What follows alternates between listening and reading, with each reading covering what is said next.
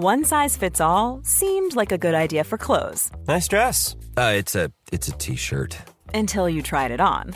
Same goes for your healthcare. That's why United Healthcare offers a variety of flexible, budget friendly coverage for medical, vision, dental, and more. So, whether you're between jobs, coming off a parent's plan, or even missed open enrollment, you can find the plan that fits you best. Find out more about United Healthcare coverage at uh1.com. That's uh1.com.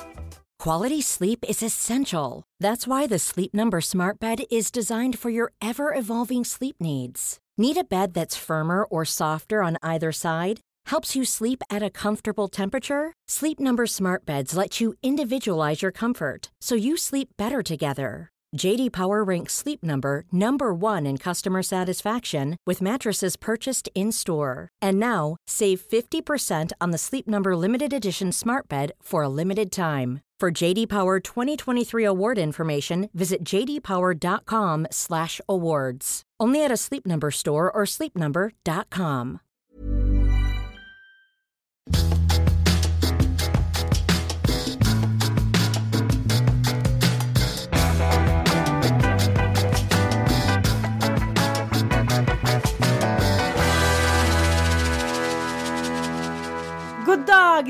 Sommarsverige! God dag Ann Söderlund! Är du arg på mig fortfarande? Men jag är inte arg på dig. Jag kan inte vara arg på dig. Jag blir bara, däremot kan jag bli sur på dig i ungefär 10 sekunder för att du är en sån teknisk katastrof. Kan man säga så? Ja, men jag måste bara säga att det som händer med mig, det är mitt kroppsminne. Gud, du, och du håller på med dina jävla KBT-grejer och Nej, skit och hittar orsaker till att du är en fuck up ibland. Kan du inte bara ta på dig det? Ja, men nu låter det, nu låter, nu förstår ju inte folk. Nej, men säg nu vad det Ja, vi skulle om. podda. Prata om ditt kroppsminne. Ja, Ja, vi skulle podda, jag skulle podda från lilla landet, Enköping. Mm. precis. Eh, men jag blir så till mig, det hände någonting tycker jag. Jag ska, måste dra det här kort. Mina barn har ju inte så många äldre liksom, förebilder i sitt liv. Nej. Morfar bor i Katrineholm, min mamma lever inte, de har ingen farfar här. Alltså, det är inte så ofta som de eh, liksom får vara i en miljö där många generationer är samtidigt. Vilket är otroligt välgörande för barn. Det ska man inte sticka under stol med. Det märker man direkt. Så nu var vi, eh, vår lilla stuga som vi hyr då, långtidshyr, den ligger ju bara något hus från Mattias föräldrars hus.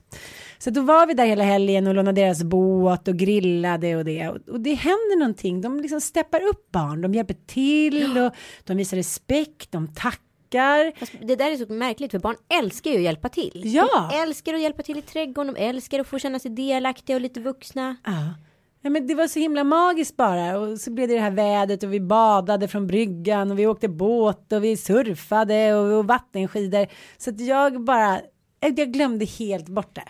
Ja, alltså det är helt okej, men det, det som är komplicerat är ju bara att man så bestämmer någonting och sitter nå- ibland. Ja, fast det var ju inte där i problemet ligger. Nej. Problemet låg i att när jag skulle ta upp i utrustningen så var den kvar hemma i en av väskorna som Mattias sa inte fick plats i bilen där det låg en väldigt stor ost, en champagne som jag skulle ge till hans föräldrar, eh, teknikutrustningen. Jag, det här med mitt kroppsminne, jag blir så stressad när vi ska iväg för det är så många och män blir så arga på mig för att jag ska packa in i det sista, allt ska ligga i olika små påsar och hit och dit. Så att då istället för att liksom ta kontrollen och säga så här, då måste jag kolla vad som ligger i den väskan som inte får plats. Då roffar jag åt mig några badbrallor och någon gammal kiwi eller någonting och sen så in i bilen och så åker vi. Vi hade inte särskilt bråttom. Det där är väldigt intressant att du säger det angående män och avresor. Ja, vad, Vad är det? är det Tack så mycket. fel? Nu ger du mig KBT-bekräftelse utan KBT. Ja, men, nej, men alltså Kalle, när han liksom har klätt på sig sina byxor i princip och tagit sin morgoncigarett så går han liksom ner till bilen och där står han lite så här och väntar på att jag ska bli klar och där står man liksom och försöker och det här gör inte han för att han är ett manssvin utan så här har det sett ut liksom och det spelar ingen roll hur mycket jag tjatar och pratar med honom om det här för att du kan inte gå ner och förutsätta att vi alla andra ska liksom packa oss iväg på tre minuter för att du är klar. Det betyder ingenting, men det, det finns enligt honom så finns det någon så här inre stress från när han var liten att hans här, eh, föräldrar alltid eller framförallt pappan återigen Ja, en man ja. som är på väg eh, stressade ner så att så gör nu han och det är inte liksom menat illa från hans sida utan det bara blir så. Så nu får vi liksom så här, kalla upp Kalle igen till eh, lägenheten och så här. Hörru du, nu får vi så här, kolla igenom packningen. För det är så många gånger vi åkt till landet och köpt blöjor längs vägen. Vi har köpt eh, maten längs vägen. Vi har till och med köpt en extra säng längs vägen för att det ska bara iväg. På, till varje pris. Och, Och då blir det bara så jävla komplicerat. Mm. Och det var ändå så här att Mattias hade varit och handlat, jag hade packat, det var ändå förberett. Vi kom ju precis från Mallis och kände så här, men gud vi kan inte vara i en lägenhet i stan, vi drar ju till landet. Vi visste att det skulle bli så här 30 grader. Men vi hade ju egentligen ingen brådska, det hade ju inte spelat någon roll om det hade tagit 10 minuter till. Men då tänker vi så här, nu är ungarna lugna, nu är allt okej, vi måste ta ett dopp, vi måste sätta igång med grillen. Så då blir det bara som att vi har en tid att passa, fast vi har inte det. Nej, så märkligt, eller Ja, hur? men tror du inte att det handlar om också fram till eh, vad ska man säga 70-talet så var det ju alltid så att mamman packade Jo. och pappan tog en cigg vid bilen. Kanske. Ja, det kanske bara finns inärvt i våra gener. Det kanske inte går på en sekund att förändra hela de här beteendemönstren. Och då får man göra så att man vill säga så här. Nu tar vi det lite lugnt, vi går tillbaka, men istället ska det liksom stressas iväg. Jag var ju lite orolig där ett tag när du trodde att du skulle kunna podda genom telefonen och komma, att jag skulle in i en mick på den här sidan rummet. Men jag tror ju... Okej, jag kanske inte hänger med. Nej, Men jag har i alla fall skägg. Det märkte jag i morse. vi kan ta en internetkurs när vi. Jag måste köra en skämskudde. Har Ja. du märkt att jag är så på gång med Ja, men jag märker Ja. det. Mm. Det ska dras vitsar och det ska göras skämskuddar. Ja, eh, okej, droppa skämskudden. Men det här är, eh, den är något år. Ja, ja, ja. Mm. Men eh, det var så här att jag var ju då och surfade den där våren och sommaren när jag var 22 för två år sedan. och då kom ju Mattias efteråt. För jag skulle först vara med Sanna och Sofia några dagar själv med de här surfingkillarna. Så det var jag, Sofia och Sanna och typ 22 surfingkillar som bodde i ett hus. Kanske inte så jättekul när man inte ens är ihop. Ja, så men Mattias kom efteråt och kände väl lite så här, hej hej, här kommer jag in hit och dit. Ja, och så var det tidig morgon och vi skulle iväg och surfa. Och eh, ja, Mattias skulle komma och så sitter jag och tjejerna i bilen och så skriker helt plötsligt Sofia som är väldigt så här, ja, hon gillar, ja, hon är lite utseende medveten minst sagt. Ja. Helvete, du har skägg! Till dig. Ja, men vi måste ju ändå säga att det är rakt nedstigande. Min farmor, Inga Söderlund, riktig skäggbiff alltså. Alltså? Vet, du vet sådana här långa ditritade häx, tjocka hårstrån som har en motorsåg. Eller hur? Nej men du vet, Ja, ja, ja. såna hårda, hur kan de bli sådana? Som morrhår. Kommer mina också bli sådana? Se på skägget. Ser du det? Ja, jag ser. Ja, Ja, det lite kan, så här- det, du jobbar för det. Mm, vad kallas det här för? Fittskägg? Nej. Ja, Ja men det är lite ludet Ja. bara precis ner men jag kan inte vara med på cirkus. Nej, inte än. Så Jag ger dig tio år. Jag kan åka turnera runt för dig. kan du vara min manager? Det är en manage jämt.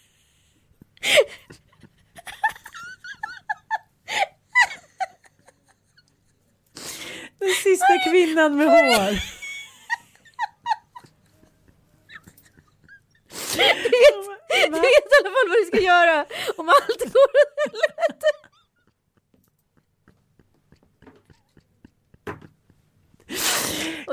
Damen. Nej, men jag, jag läste ett reportage om Marie Claire en gång för typ tio år sedan. Där folk hade så här, gett upp och istället omfamnat sitt skägg. Ja, Kvinnor med så här, ja men du vet, en flärdig, flä, fräsig klänning. och så hade den en liten fläta på tre små strån. nej, nej, vi snackar mansskägg. Jaha, oj Ja, jävlar. ja, långa skägg liksom. Så jag bara undrar hur man skulle reagera när vi gick på stan. Så bara, hej, jag är din nya arbetskamrat Beata. Hon har skägg. Ha? Ah, ja. Men Conchita omfamnar ju uppenbarligen så vi man kanske kommer undan idag. ja, men nu kommer vi jättelångt ifrån den här historien. Ja, du förstår att vi hade precis träffats. Vi var ju väldigt kära. Man ville ju vara het. Exakt. Extremt het vill man ju. Vilket jag tyckte att jag var. Till Sofia skrek du har skägg. Och då såg vi liksom att Mattias, han var inne och handlade någon Coca-Cola eller någonting. Och så blev det sån panik för de Sanna och Sofia skulle dricka av det här långa. Nu har jag ju bara ljusa strån, det gör ju inte så mycket. Nej. Nej, men då var det så här långt svart. Nej men Ja, sluta. och hon sa så det är inte okej, inte så här i början. och då skulle de rycka bort det här, det här långa skägghårstrået, men det gick ju inte för vi hade alla så här smörjt in oss med solkräm. Så bara gled. Ni smörjde in skägget. Ja, det kanske blev som en serpentin. Du vet man så här. När man försöker här, göra presentsnören som blir så här lurviga. Vill du fästa till det lite?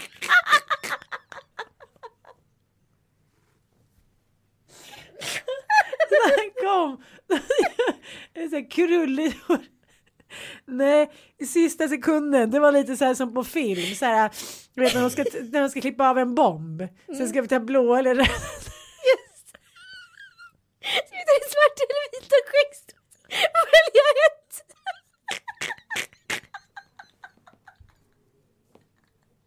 Nej, bara gör två presentsnören och rufsar till det lite. Så. Ja, men det blev lite panikartat för jag hade inte ens sett det där. svart men jag tänkte också att det kanske så här, ja, sänder vissa signaler om att jag inte bryr mig om att ta bort mitt skägg. Eh, så då kom han i alla fall, och det var precis den sista sekunden att Sofia bara fick av, typ slängde ut genom fönstret.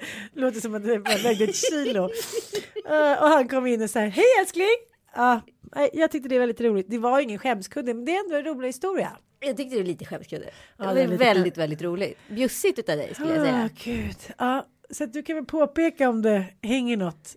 Om jag bara får långskägg. Det, var, det tänker jag inte göra. Ja, Jag lovar, vi kan ju måla mascara på det. Vi kan Ja, piffa ja. till det liksom. det var det. Det var länge sedan du sådana skämskudde. Men jag vet, det kommer nog snart ska Ja. se.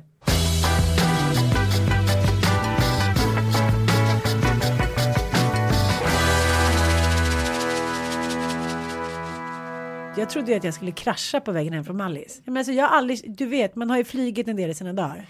Men det som hände var att det var turbulens och så brukar ju eh, kompisar man har som jobbar som pilot eller som jobbar som flygvärdinna säger så här. Så länge personalen inte ser stressade ut, då behöver inte ni känna er stressade. Men när de börjar så här fluffa omkring som yra höns, då är det så här fara och färde. Och det var någon stewardess som bara sätt dig ner, sit down, liksom panikkänsla. Och det som hände var att vi kom in i turbulens, men då brukar det ju vara så här dunk, dunk, Ja. dunk. Men nu lät det liksom som att det, det började skramla, som att det kändes som att en motor höll på att lägga av. Det kom liksom från alla håll. Och du vet, jag blev helt paralyserad. Tänk att folk kan sitta och lyssna på det här när de flyger. Nej, det kanske inte är så bra. Nej. Ja men okej, d- men det, jag, jag trodde i alla fall det och då började jag ju lova såklart att jag skulle bli en bättre människa. Jag skulle så här, eh, ta hand om min pappa bättre. Jag skulle så här, ägna Vilka mig åt- tankar dök upp? Ja, men det, det var ju det där. Jag blev lugnare än vad jag trodde. Ja. Men så började jag tänka så här, jaha, nu har jag tre andra barn. Men allt är bra med deras pappa, de kommer klara sig. Eh, på något sätt var jag ändå glad att jag hade liksom Mattias och Bobo. Jag Ja. kände så här, let's go down together ungefär. Nej men så kände jag inte, men, men jag blev, min kropp blev helt paralyserad. Som att den hade fått ungefär tusen elektriska stötar. Du vet som när, när, när armen eller benet har somnat och det börjar vakna till liv. Precis innan det, så Ja. kändes hela kroppen. Och så satt jag och höll mig i den där karmen, du vet framför, vad heter det, Ja. Stolen framför. Och Bobo låg och typ ammade och bara hade livets glada dagar och Mattias skulle då låtsas att han inte tyckte att det var jobbigt. Så att så här, ingen fara älskling och sådär. Men jag såg ju på honom också att det var jag vet inte om jag överdrev allting. Men, men sen när det här, då, första tanken var då att om jag bara fick överleva skulle jag bli en mycket bättre människa. Jag ska skänka liksom honorar hit och dit och jag ska jobba mer med, med trygga barn. Jag ska jobba mer med, här, jag ska ägna mitt liv mer åt att liksom använda mitt så kallade kändisskap till att få ut viktiga frågor för kvinnor och barn och sådär. Det tänkte jag på. Och sen så tänkte jag också på podden av någon märklig an- anledning. Att du skulle få bra material som den kändis du är. Nej, jag tänkte så här, och vi måste göra någonting bra med podden och det var massa grejer. Vem ska ersätta dig i podden? Tänkte du det? Nej, det tänkte jag Min- Mina fåfänga släktingar då pratar ju ofta om vem som skulle få dödslöpet. Om det var några andra kändisar ombord. hade Mm, nej, men du fått dödslöpet eller hade det någon annan som hade fått det? Bobo. Nej, men det var konstigt, men så, så, så lugnade det ner sig såklart. Och då sa jag till Mattias, var det jag som överdrev? Han bara, nej, jag, jag håller med dig. Det var liksom, det var läskigt. Men den där känslan av att man vet att man inte kommer överleva. För annars är det så här, åh en bilkrasch, jag hoppas att jag överlever eller så här en båt eller vad det nu är. Men här är ju så här, det är så jävla definitivt och den känslan är ju helt förlamande. Så tänker man så här, gud varför utsätter jag mig för det här? Eh, Jag är ju inte flygrädd. Kalle är ju extremt flygrädd. Och jag har funderat på om det är en åldersgrej eller om det är att det smittar. Att fly, flygrädsla smittar. men jag är inte flygrädd heller. Men det är ju jättemärkligt. För jag också blivit, jag märker att jag är mer och mer flygrädd. Det hänger ihop med barnen. Det hänger ihop med barnen. Jag var inte det när jag fick barn. Nej. Jag var extremt flygrädd under de första åren när jag, fick, när jag var gravid och hade en liten bebis. Jag kände så här, men gud de klarar sig inte själva. Jag tror att det har gjort att det har lättat lite att de är större. Men nu har jag ju Bobo. Nu kommer jag att tänka på att, att Olof Palme fick en fråga någon gång där det stod vad, vad ska stå på din gravsten när du går bort, när du dör? Och då sa han så här, men liksom, vilken otroligt dum fråga. Om man ens tänker de termerna då står man redan med ena foten i graven. Så att jag tycker vi, vi släpper det här. Men, men det var ändå, Men det är det vi har berört här tidigare. Att man är så rädd för att dö så man slutar leva. Ja men Så- det kommer väl inte hända oss. Det kommer inte hända oss. Men jag tänker att så här, det gäller att leva på. Men det gäller också att vara lite i nuet. Som det var på Mallis nu. Och jag som vanligt så här. Ska vi åka till Palma? Ska vi åka på en liten utflykt? Ska vi göra det? Ska vi göra det? Och då kom vi fram till hur olika vi var. Mm. Jag och Mattias. Så han sa så här. Jag vill bara vara på hotellet, poolområdet. Och liksom, jag vill inte göra någonting. Det här är semester för mig. Få vara med dem jag älskar liksom. Och ja men käka en god middag, ta ett glas vin och så här. Sitta Men jag är också semesterdamp. Ja, men grejen var att det är så här, det handlar ju om att man är så här invan gamla beteendemönster, att det ska hända grejer på semestern. Men alltså när jag åkte på charter med mina föräldrar. Ja. Då kuskade vi runt på de här bussarna till de olika utgrävningsplatserna. Och inte fan vet jag vad det var. Alltså vi gjorde, alltså från att vi vaknade sex, klockan sex på morgonen.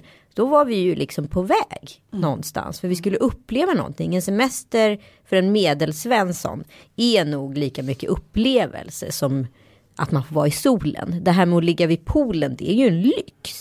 Det är ju någonting man måste förtjäna. Det får man ju förtjäna efter ett dagspass. Du menar att Jante, Jante sitter så tog- hårt även i vår poolväska? Exakt. Att, aha. Men det är ju hände, hände nu när Kalle liksom har sagt till på skarpen att säga jag tänker inte göra ett skit. Jag ska ligga vid poolen. Det är först då jag börjar så här kunna omfamna avkopplingen på riktigt och förstå att det betyder inte att man måste göra saker. Sen är jag dampigare här på semestern så ibland jag måste ju ut och springa och jag måste ju göra grejer. Liksom. Men, men jag sa så varje morgon, nu går jag till gymmet, han bara det gör du inte. Jag, bara, jag tror också att det är en bild av sig själv som man har. Men när jag väl softade ner, sen gick det en vecka, jag skulle kunna ligga runt den där poolen till jag ja, blev 85. Alltså det är väldigt skönt att bara inte göra någonting. Jag hade inte ens något behov av att läsa. Nej, du ser. Ja, ja, ja. Själv eh, är vi fortfarande i inflyttartagen. Eh, hantverkarna kommer i princip lämna huset imorgon, från och med imorgon. För, Har de fortfarande kvar? man har fortfarande kvar fast man bara varit liksom där eh, en dag i veckan istället för liksom varje dag. Men jag kan ju säga att här, det börjar liksom bli ett hem och det är en otrolig känsla och vi har haft våra första så här, hemmamiddagar, bjudit hem folk och haft Har middag. ni? Alltså jävla härligt, det är inte helt klart köket än men i morgon blir det typ det. Eh, det, är, alltså, det är en underbar känsla att bo, det var så otroligt länge sedan. Ja, hur känns det där? Liksom, men, det är fantastiskt. För inte för att vara taskig, men nu kan jag ju säga det eftersom ni har flyttat därifrån. Med ert förra hem kändes det ju mer som så här hotell. Men det var ju ett hotell. Det var ju ett lyxhotell. Ja. Men det kanske hade funkat bra utan barn. Men det var inte superbarnvänligt. Så kan man väl säga. Ja, men jag tror ändå att det måste finnas en viss liksom, känsla i ett hem för att man ska kunna känna att det är ett hem och inte bara en tillfällig liksom, ställe där man så här, hänger som två vuxna. Så tyckte jag er förra lägenhet Ja, kändes. men det finns ju också någonting mer med det. Eh, Det är många lägenheter som är sådana att de bara har fönster åt ett håll. Och nu har vi ju liksom fönster genomgående. Det är ju liksom sjukt lyxigt i sig. Eh, Så det ska man ju så här vara oerhört tacksam för. Men just att så här ha trädkronor med grönska liksom utanför fönstren och liksom söderläge och norrläge och man bara så här har så mycket ljus. Alltså det är så mycket utav naturen i hemmet och det är ju otroligt. Det är nästan lite som att bo på landet fast i stan. Och det är underbart. Men vi köpte en ny soffa. Jo, jag vet. Mm. Så jävla snygg färg, ärligt talat. Min favoritfärg. Bästa färgen. Ja. Älskar den. Eh, och den funkade sjukt bra ihop med våran gamla matta. Så det var ju liksom en, en sån här win-win. Vi blev jätteglada. Eh, så vi får precis hem den här soffan. Hinner liksom packa upp den, hinner få av plasten. Eh, stoppar, jag ska precis, jag har inte ens suttit i soffan. Och jag vet inte hur det är idag för dig, men för mig är inte så många materiella tillfällen så mycket lycka. Alltså man är glad för en ny klänning eller en ny grej ungefär. 5-10 minuter. Sen så liksom är det en allmän pryl ganska fort. Samma sak är det med soffor. Man är glad för den 5-10 minuter. Man är glad att den ser fin ut i hemmet. Man konstaterar lite saker att den är skön att sitta i. Bla bla bla. Jag håller på och petar in mattan under soffan. Du vet den sista grejen här man ska göra innan man ska få sätta sig och bara så här. Allting är på plats liksom. Alltså du håller på att ta av plasten. Jag har tagit av plasten. Nu ska bara so- mattan in under soffan och sen så ska vi äh, lägga på kuddarna och så ska vi sätta oss och sen så ska man få njuta där i de där fem minuterna utav lycka. Jag tittar upp. Liksom från golvet på soffan. Det står Tom Allan liksom och målar med en grön spritpenna för glatta livet. Men hur kan den ens ligga nära den nya soffan just då? Det här är så sjukt. Det är liksom Det är stille. Ja, det är spöket typ stille. stille. Nej men. Ett. Jag visste inte om att den pannan, pennan existerade. Två. Han har alltså gått till Pennys skrivbordslåda och typ plockat ut den. Men jag visste inte att han kunde ens göra det. Tre. Han har alltså fått av korken. Alltså det är så många moment här.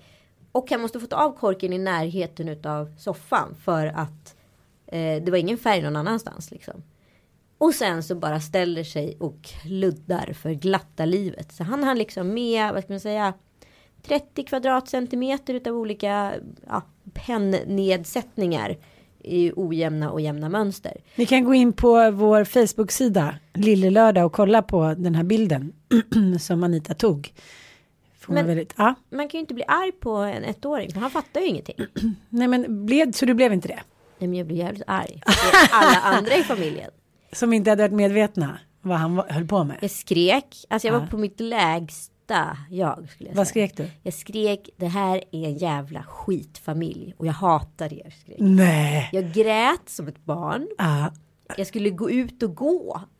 Mitt i allt det här. Jag skulle lämna.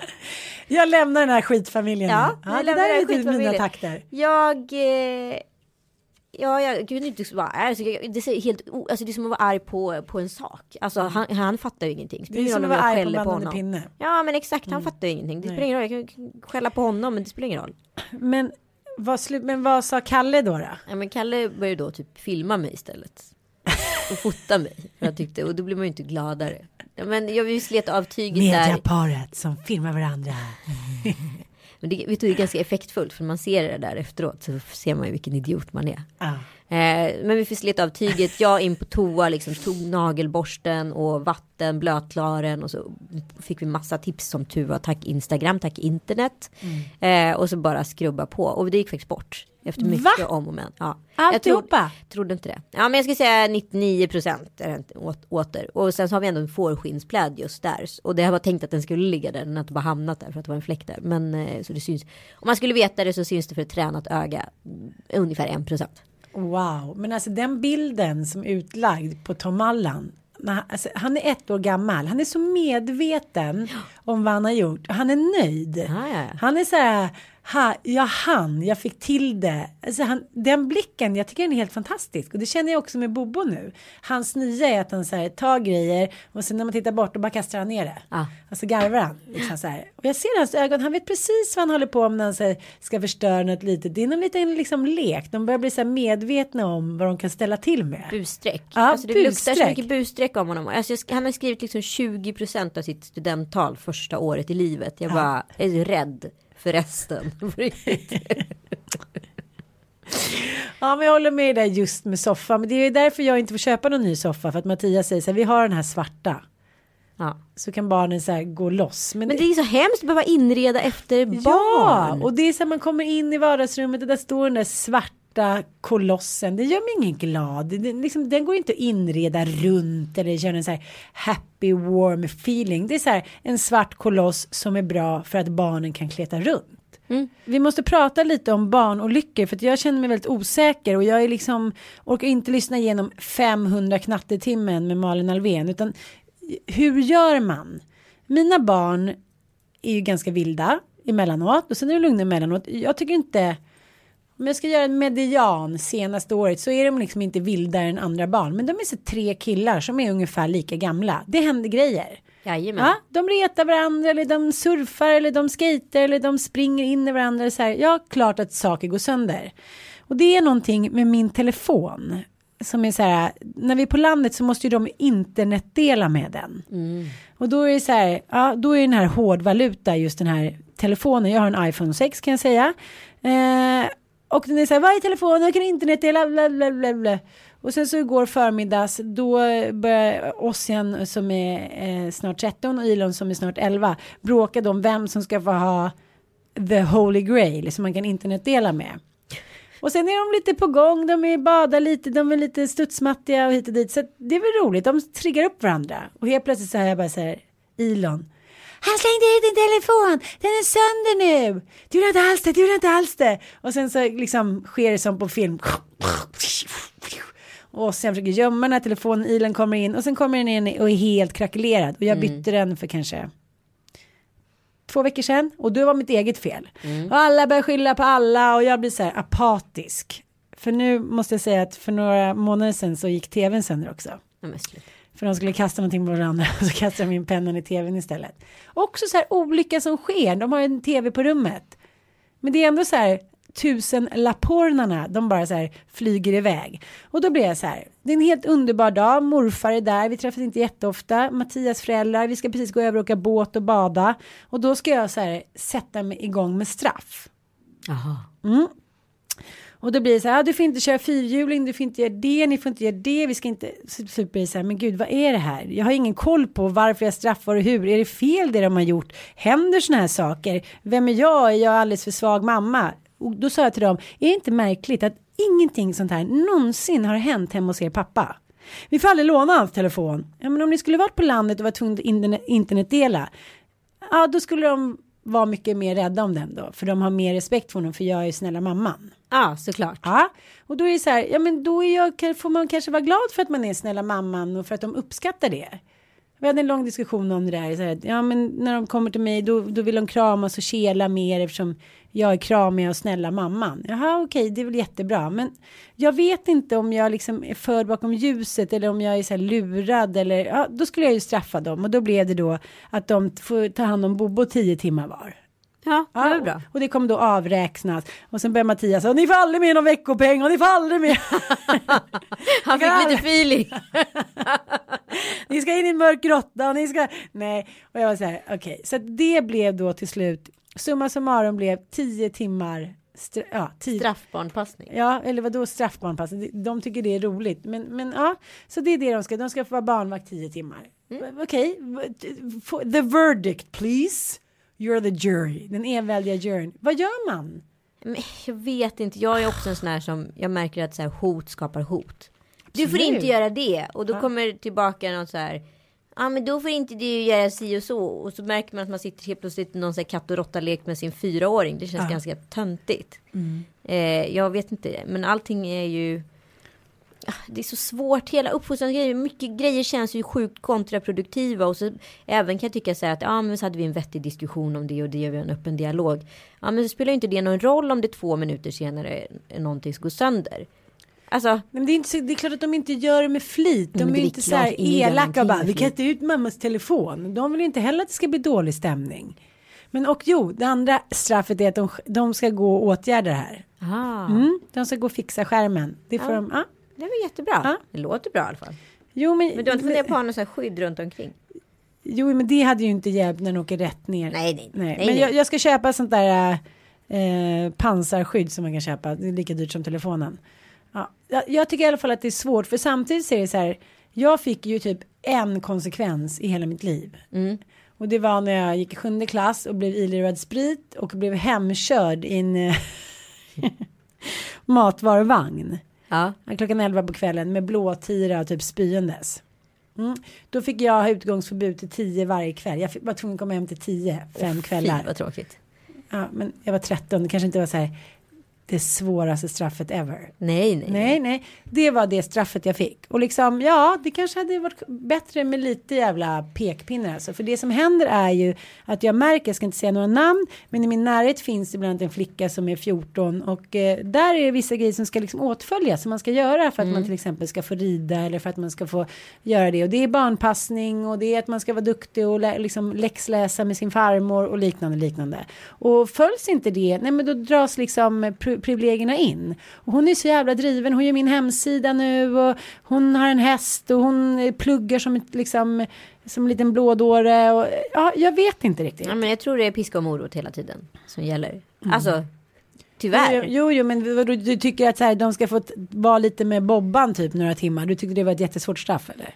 Nej men för dem är det ju ändå ett ansvar om vi pratar om det som vi pratade om tidigare. Att barn gillar ju att hjälpa till. Alltså de gillar ju att känna ansvar. Alltså det är först då någonting blir på riktigt för dem. För de vet ju att allting är så här. Är det fixar mamma? Är det fixar pappa? Är det fixar? Eh, så att de inte behöver ta det. De fick hjälpa till att fixa bilen också. Ja, det var väl jättebra. Nej men eh, jag hade ju däremot ganska hård uppfostran. Och det, var inte, det blev ju ganska kontraproduktivt ur det eh, fallet att jag blev ganska vild. Eh, ju mer förbud man får ju mer lockad utav allt Ja. man inte får blir man ju. Så är det ju. Det är samma sak, mina barn, jag har aldrig haft något större förbud mot godis, men deras småkompisar som har haft det, de är ju, som hade det när de var små, de är helt besatta. Alltså så fort de ser en chokladboll, liksom den slukas ju som att de vore liksom kakmonstret. De skulle kunna känna. Sväljer hela ja, igen. men alltså det, så, Ja. det, det finns någon besatthet, det finns något ha-begär när man inte har fått det. Äh, jag tycker att det där är svårt, men nu ska jag dra en rolig historia.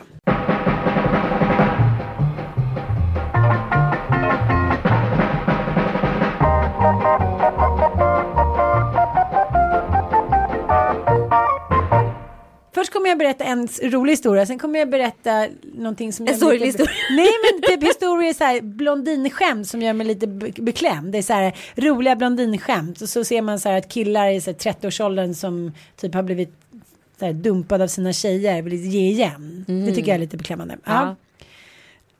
Är du med då? Ja, Ja. du började skratta innan. Det är bra.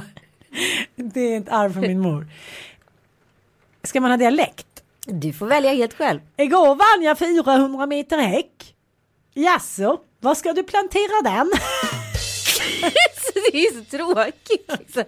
Det är det jag menar. Förr i tiden så har du hört det förut och satt man ju och skrattade för man tyckte att det var roligt. På den gamla när de sitter på den här ölstugan och eh, Margareta Kjellberg och allt vad de hette. Okej, en till då. Ja. Jag tar på dialekt igen. Eh, ska jag ta för dialekt? Sk- Skånska. Jag svalde en glödlampa. Nej, det var Ingen skånska. Okej. Okej. Vad blir det för dialekten? Det blir göteborgska. Okej. Okej. Det Den är, kanske är en del utav, skrattande ut- podden. det är kanske är en del utav utmaningen att man måste köra på en dialekt som den andra bestämmer. Ja, Det är okej. roligt. Men nu ska jag göra en bestämt göteborgska. Då får vi ta på nästa. Uh, jag svalde en glödlampa. Så hemskt, vad hände? Lucy Morgan.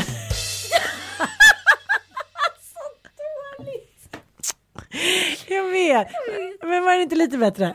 Men jag- Fast det här är ju mer typ så här små typ vitsar. Det här är inte så Det rolig vits. historia. Okej, men lyssna nu på det som är beklämmande då. Ja. Vad är för skillnad på en blondin och en mygga? Myggan slutar suga då man klappar till den. Nej, men- jävla lågt. Men det är liksom, det är så lågt så att så här, låg, låg, låghet har fått en hel innebörd. Har du någon rolig historia? Jag har ju inte så många roliga historier, men jag har eh, tre. Tre roliga Ja, små, är det, är frågor, kan man säga så? Ja. Ja. Vet du hur man ser att en bil är från Polen? Du ska ju bestämma dialekt. ja, just det. Okej, bryta på polska då. Vet du hur man ser att en bil är från Polen? Njet. Det gör man på lacken. Men det här är ju sån här sjuåringshistoria. Ja. Okej. Ja, men den är ändå rolig. Ja, den är ändå en poäng. Liksom. Välj dialekter då. Okej, nu blir det bryta på finska.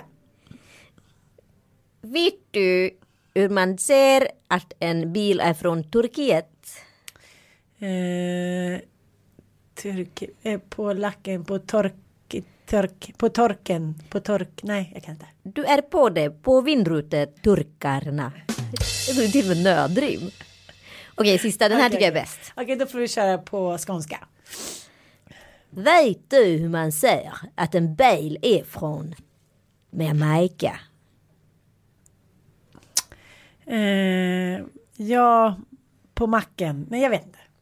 På registreringsskylten.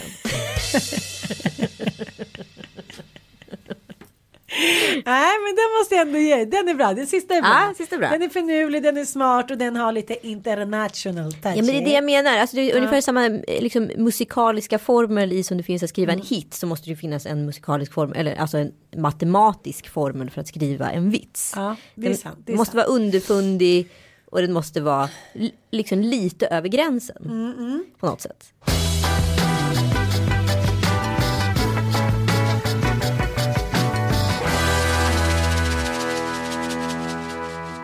Jag vill passa på att tacka My Safety, Anita. Ja. Ja, och eh, det är en väldigt bra tjänst på nätet som motverkar näthat.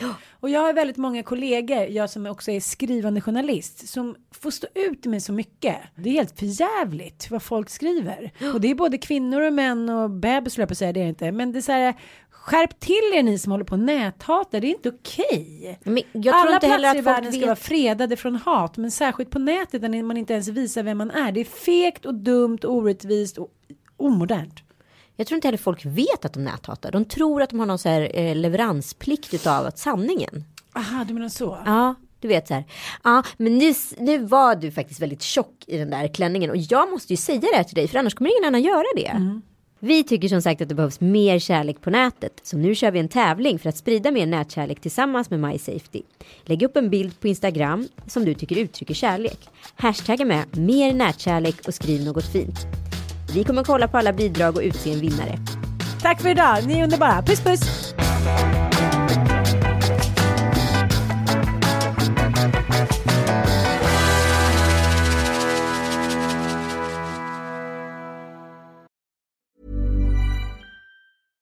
Imagine the softest sheets you've ever felt. Now imagine them getting even softer over time. That's what you'll feel with Bowl and Branch's organic cotton sheets. In a recent customer survey, 96% replied that Bowl and Branch sheets get softer with every wash. Start getting your best night's sleep in these sheets that get softer and softer for years to come. Try their sheets with a 30-night guarantee. Plus, get 15% off your first order at bowlandbranch.com. Code BUTTERY. Exclusions apply. See site for details.